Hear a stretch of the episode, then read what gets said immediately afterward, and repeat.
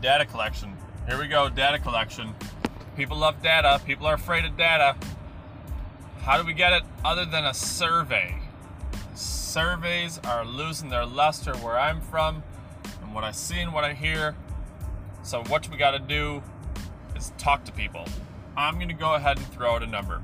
I think that talking to 15 people is better.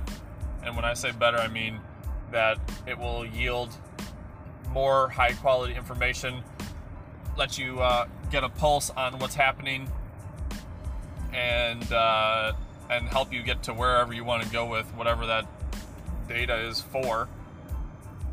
I believe that this qualitative data is better than quantitative data that we get through Google surveys, surveys pushed out by consulting companies or third party companies. And uh, in education, I haven't seen a lot of people get very creative with data collection. We wait on stuff, we want to push it off on someone else. And I think what we need to do is start talking to people and asking hard questions. And the hard questions are usually the ones that are the most vulnerable and turn out to be the questions where that it's hardest to hear the answers to.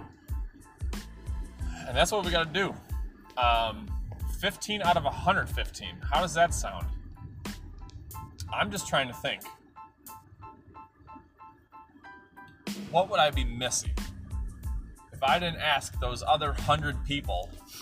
You know, because I'm looking for a repre- representative sample. Uh, and the problem with, with data collection of doing these quantitative things is we don't, we don't want to ask open-ended questions, which makes it a little more qualitative.